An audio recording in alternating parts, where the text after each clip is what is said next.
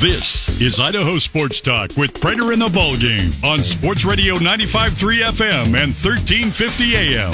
The Ticket.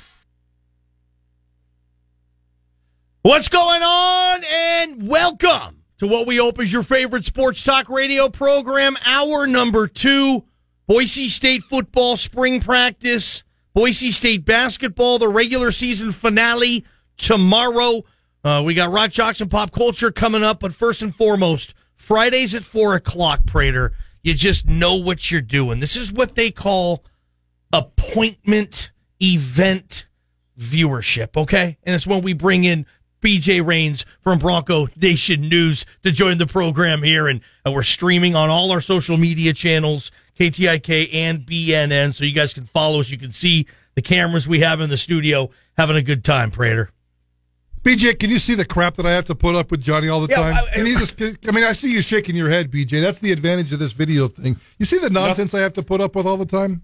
Nothing I do is appointment television or appointment radio or whatever, but happy to be on with you guys. But yes, I feel for you. 15 hours a week uh, to be on the air with that guy. I Yeah, I'm, I need to go to therapy starting next week. I don't know why, Prater. It's like I'm really starting to get to you. Like we haven't even been in the studio for two years together yet, and it's like I think every day, BJ Prater thinks a little bit like, did I really want to try to bring this dude here? Was that really the best possible See, decision? you're, you're wrong again. You- uh, You're not getting to me. Uh, I don't think like that. I just try to make sure. I feel like the big brother who has to make sure that you're living in reality.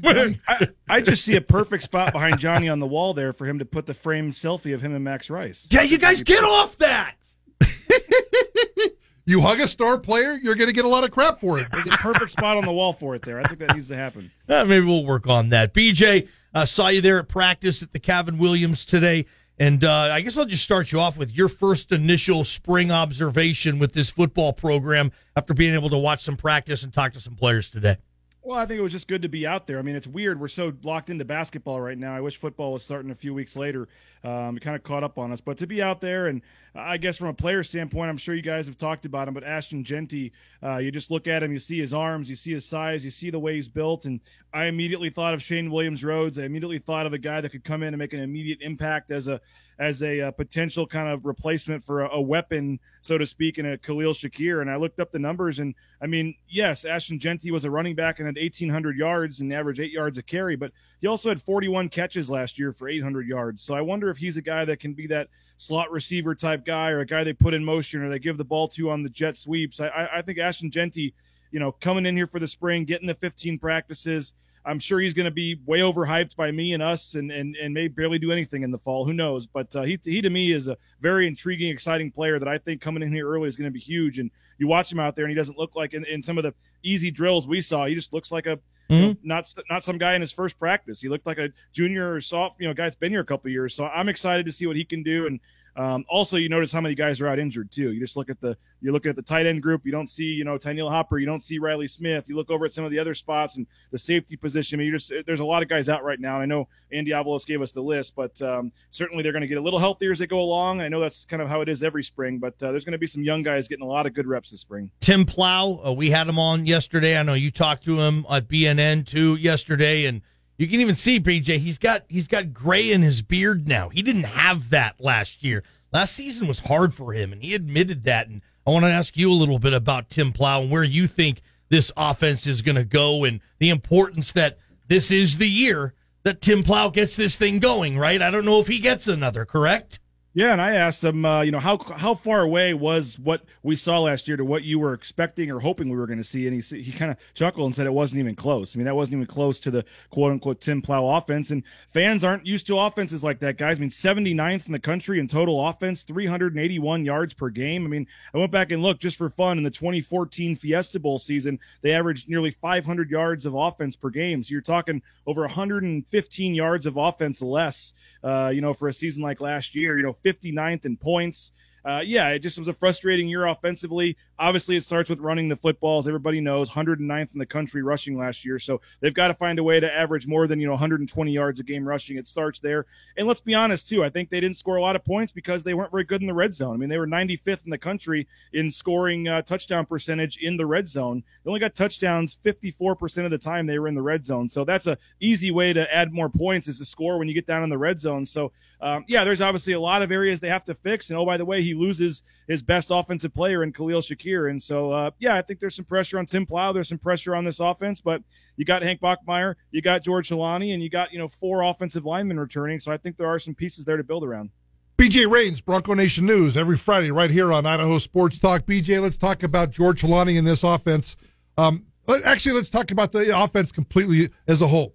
Do you expect there to be any changes, any different looks, any different tweaks, or are they just going to try to do what they've been doing and try to get better at it?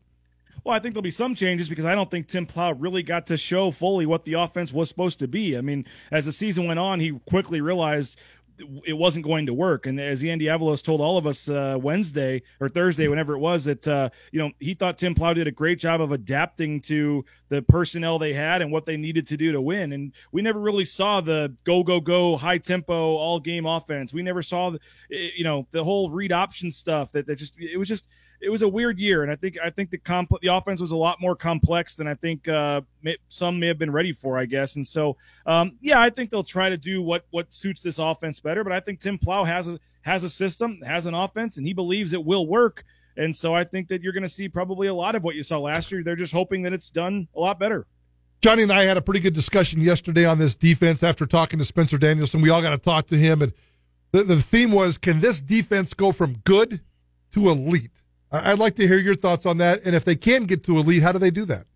Well, I mean, it's nice to obviously have uh, maybe the best safety tandem on the West Coast. Uh, you know, potentially back in JL Skinner and Tyreek Jones. I think that's a, a huge start for them, and and uh, you kind of work your way up. And I think linebacker is the one spot where you're going to be looking to see kind of what they can do there. Zeke Noa's back, but you know, Spencer Danielson told me and admitted that Zeke Noa wasn't the best version of Zeke Noa last year, so they've got to have him play at an, a peak elite level next year for them to be better. And you've got other guys, uh, Hawkins, Schramm, whoever else is going to fit in there and try to play that other spot. But I think the uh, D line has a chance to be elite. I mean, talking to Frank Maile, you heard him talking to Bob there in the last segment. You know, he's coached in Power Five places, and he says this D line has Power Five talent on it. And so when you talk about Scott Matlock, who we talked to today, and they're really high on Herbert Gums, who came in late last season after being out with an injury, and uh, you know all these guys, Divine Obichere and Shane Irwin coming off the edge, and Banya. I mean, they they they really like this D line. So I think if this D line can stay healthy and play at the level that they think they can. I think it all starts up front, and uh, I think when you put that D line with what you potentially have on the back end,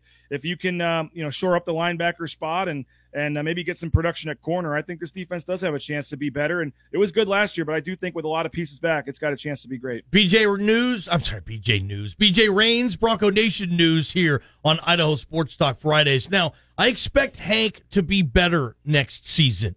I expect the receiving core probably not to be as good without Shaq, but if you get better quarterback play, that can lift the receiver play, I believe. Uh, how important is that, BJ? And is there who do you think numbers wise, who's closest to maybe fill the Shaq void? Do you think there's an all conference caliber receiver on this roster? Well, I want to say quickly about Bachmeier because you're talking about the quarterbacks.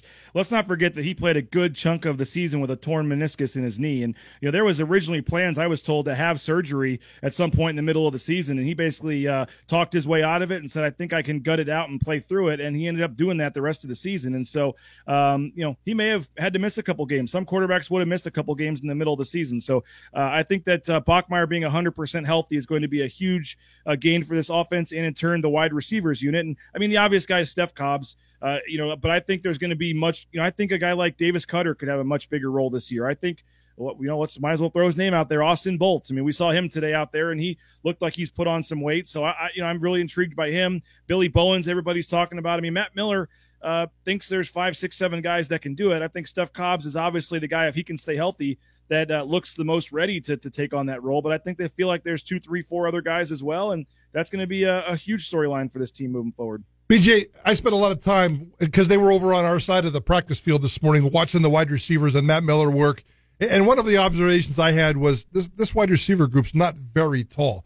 Uh, I mean, number 80 I, was the tallest guy just by eye look, and I had to look him up. That's Eric McAlister. He checks in at six foot three. Everybody else is somewhere between 5'11 and 6'1, 6'2 range. And the stars like Cobb's six foot, Capel's six one. Davis Koetter's got some decent size at six two. Billy Bowen's at six one.